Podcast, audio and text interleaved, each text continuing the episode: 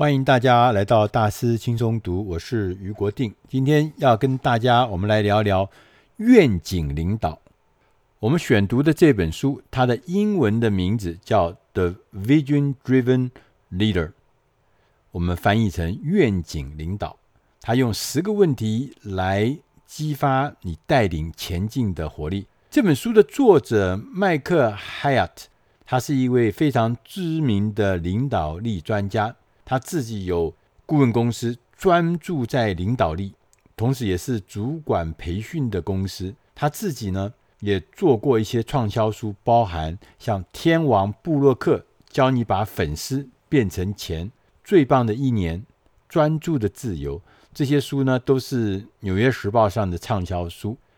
麦克海亚呢，他在一开始的时候就告诉我们，他说：“愿景啊，是企业领导中不可或缺的要素。”我想大家都清楚，也大家都常常听到什么是愿景，愿景要怎么做。但是呢，作者很直接的了当说，除非你对往后的三到五年有一个清晰而且有力的想法，否则就无法激励人们来追随你。所以呢，愿景的威力非常的庞大。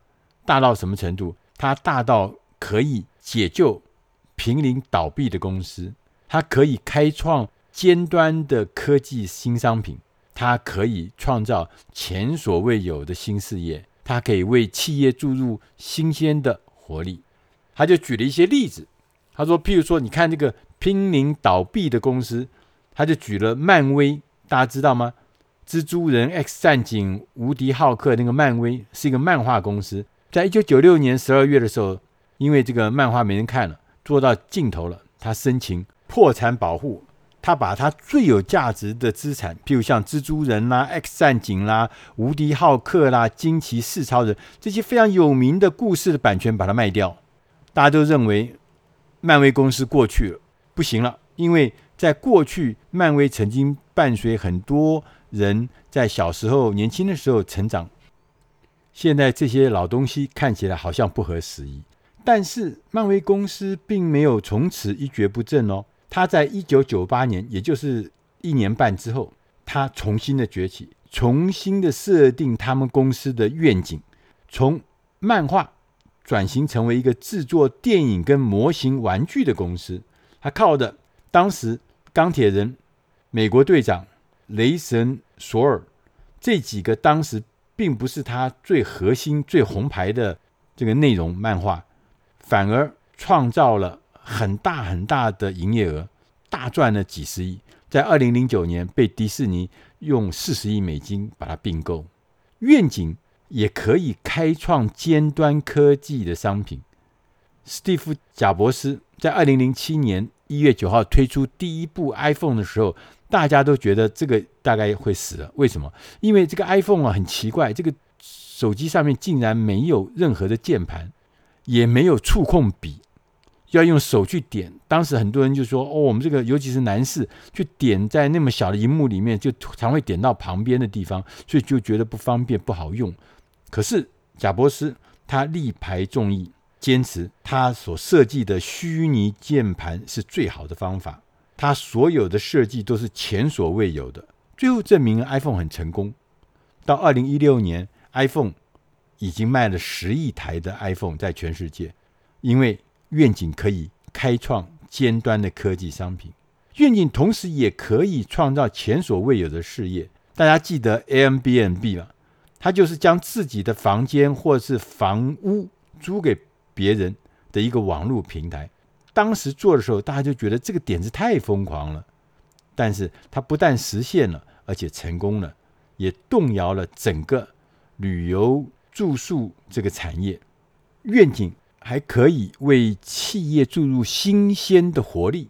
很多老企业、大企业可能越来越不合时宜了。他就举了一个例子：微软，大家都知道，微软其实在早期本来就是我们电脑产业的霸主。我们所有的 PC 都要用微软的制作的任何的系统或是平台，但是呢，到了网络时代的时候，你会发现微软一直都跟不上网络的发展，无论是手机的或是搜寻引擎呢，它都打不过它的竞争对手。可是到二零一四年的时候，他的第三任执行长沙迪亚，他接手的时候，他重新声明说，我们的愿景要改成为行动优先、云端优先的世界。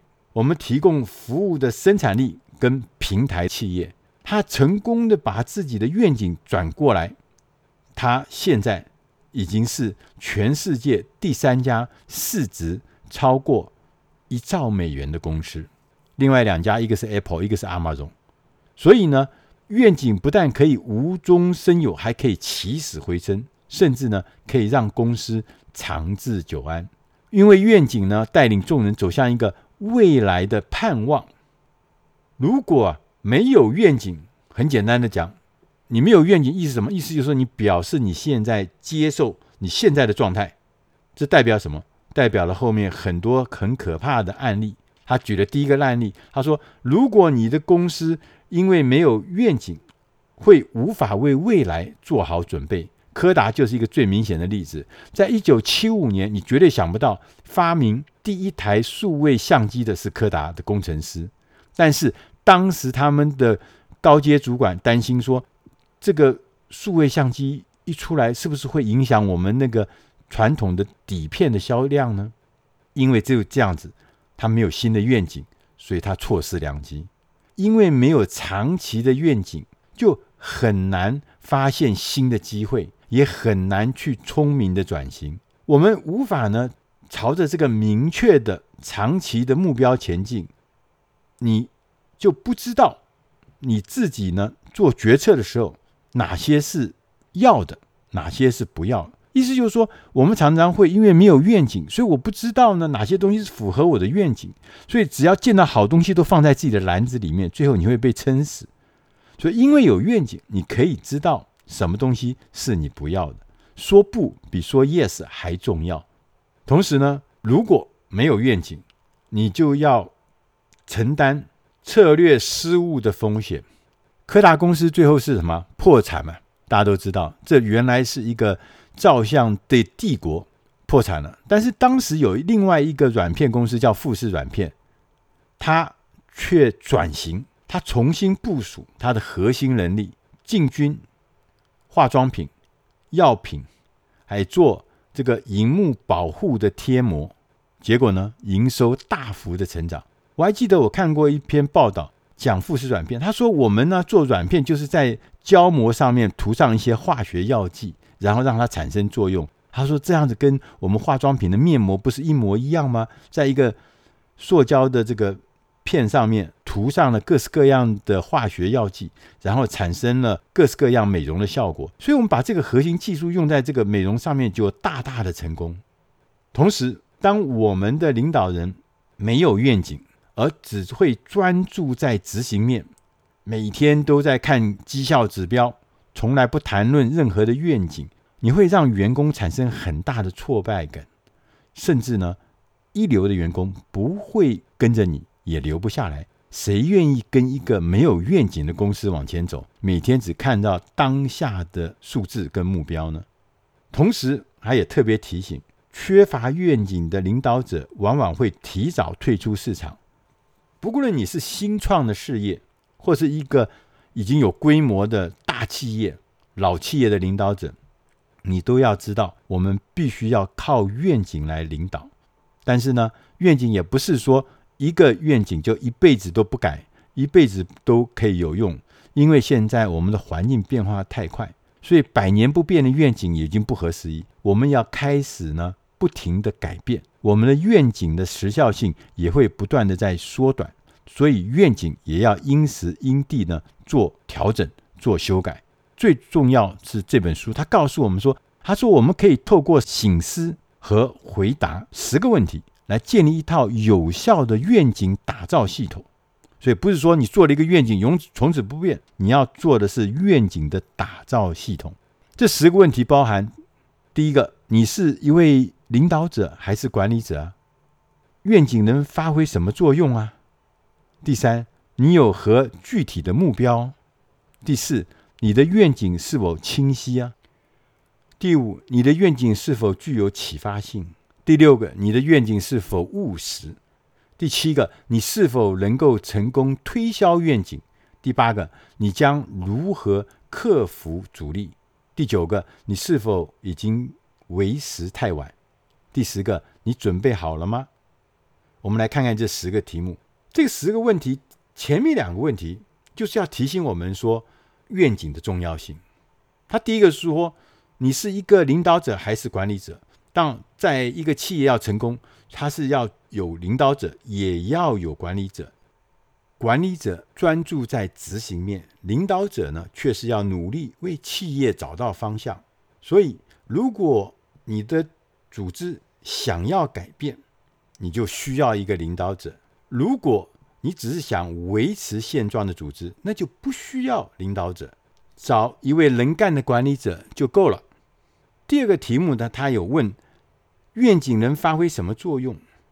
其实应该倒过来想，就是缺乏愿景会造成什么损失？缺乏愿景会无法带领众人朝向明确的目标前进，所以不只是这个组织没有办法进步，还会造成效率的低落、资源的浪费、时间的浪费跟士气的低迷。所以呢，愿景的作用是非常明显的。接下来，他又用四个问题来让我们了解、思考愿景本身是什么。所以第三个问题就是你有。和具体的目标，大家知道吗？愿景跟使命是不一样的。使命是要让你想出要做什么贡献，这是使命。愿景呢，它是可以激励人心的远大目标。愿景呢，就像是引导你前进的北极星，它可以说明清楚你未来三到五年的目标，包含团队的未来、你的产品、你的销售、你的行销。所有的大的工作、大的方向，以及甚至你对世界的影响，这就是愿景。它是有具体的目标。第四个呢，他讲说，你的愿景是不是清晰？愿景是一个共识，光是看见未来是不够的，因为我们必须要变成一个具体的愿景，不是抽象的愿景。因为每一个人看到抽象的东西。得到的感觉、得到的认识都不一样，但具体不一样。具体就是说，它是非常明确的，而且不是很隐晦的。所以呢，每一个人都清清楚楚的知道自己在干什么，在追求什么。这样子，大家朝向同一个目标。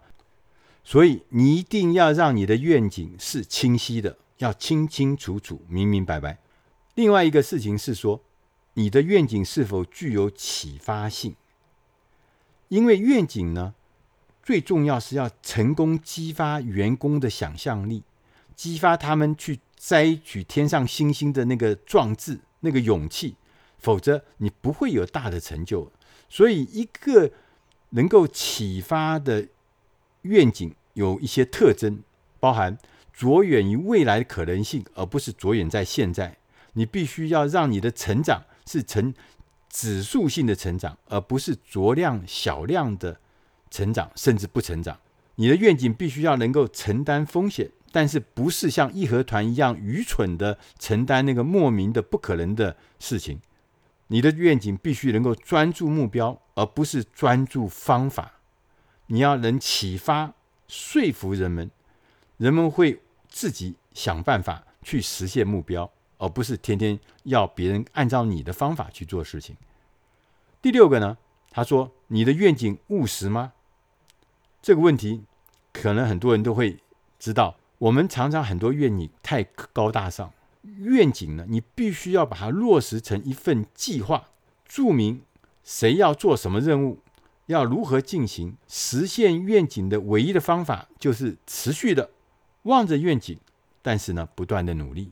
不是只有看哦，还要不断的努力。当你发现你每一天都努力，都有前进，朝着你的每周的目标，然后你每周的目标又朝着你年度的目标、季度的目标前进，你就知道你总有一天你会务实的达到你的愿景。有了清晰、具启发性，而且是务实的愿景之后，接下来我们的挑战是。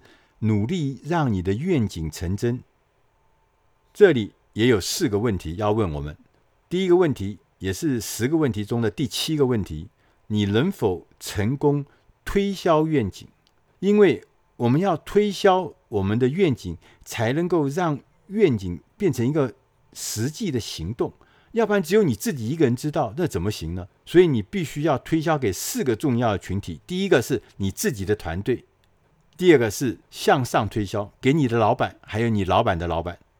如果老板都不喜欢，那你就没搞头。第三个，你要推销给你的同才、你的同事，也就是跟整个公司来推销这件事情。当大家都赞同，你至少可以争取很多支持，可以得到很多结盟。最后呢，你要推销给一些外部利益相关者，譬如像投资人啦、主要的客户啦、合作的厂商啦、供应商啦、代理商，他们都认同你的愿景的时候，你就知道他们会尊重你的。愿景，他们会帮助你的愿景，他们会支持你的愿景。第二个问题要问自己，也是十个问题中的第八个问题：你将如何克服阻力？阻力是一定有的。为什么？因为大家知道，任何的改变一定会挑战现况嘛，一定有人会被挑战到，一定有人会被移动到，一定有人会被改革到，所以一定会冒犯到某一个人或者某一些人。所以你必须要靠韧性。强韧的韧，韧性、诚信还有勇气来面对这个挑战，同时要以韧性跟诚信来捍卫你的愿景，因为反对一定在，但是你要克服。第三个问题是是否为时已晚，这也是十个问题中的第九个问题。为时已晚这件事情啊，是所有组织当你提出任何的变动或改革的时候，一定会碰到。有的人就会立即反应说。我们的组织要改变吗？是不是已经太晚了？我们都已经用这个方法用了这么久，怎么改变呢？每一个人都会有疑问，有一个人都会抗拒。如果有人这样说，你就要想想看，我们刚前面讲的那个漫威漫画公司，想想那个微软系统公司，你要想想他们怎么改变。所以，所有的努力一定要趁早，而且呢，要记住，迟来。还是比没有来好，所以虽然晚来了，但是要还是好，还是开始做吧。最后一个问题，也是第十个问题，是你准备好了吗？你要把你的这个愿景化为现实的时候，你一定会听到别人告诉你说：“别自找麻烦了吧。”大家要知道，你要往外走一步，你必须要踏出去。而且是现在就开始踏出去，你千万不要掉到这个完美主义的陷阱中。你总是要等待最好的时刻、最佳的环境，那是永远不会来的。因为你不走出去，你所有的困难都是在你的想象中，你也没有机会去面对它，也没有机会去面对解决它。所以呢，你准备好了吗？永远没有准备好的时候，你现在就出发，这是最重要的。作者麦克海亚特他说。你是否乐于看到你的团队因为你对未来的愿景而感到很振奋，士气大振？你现在变成领导人了，你一定做得到。我们一起来以愿景获得胜利，这也就是我们今天讲的核心概念——愿景领导。以上的内容是出自《大师轻松读》第七百七十。四期愿景领导，希望你会喜欢，也希望这样的内容对你的工作、对你的事业、对你的生活都有帮助。我们谢谢你的收听，下集再会。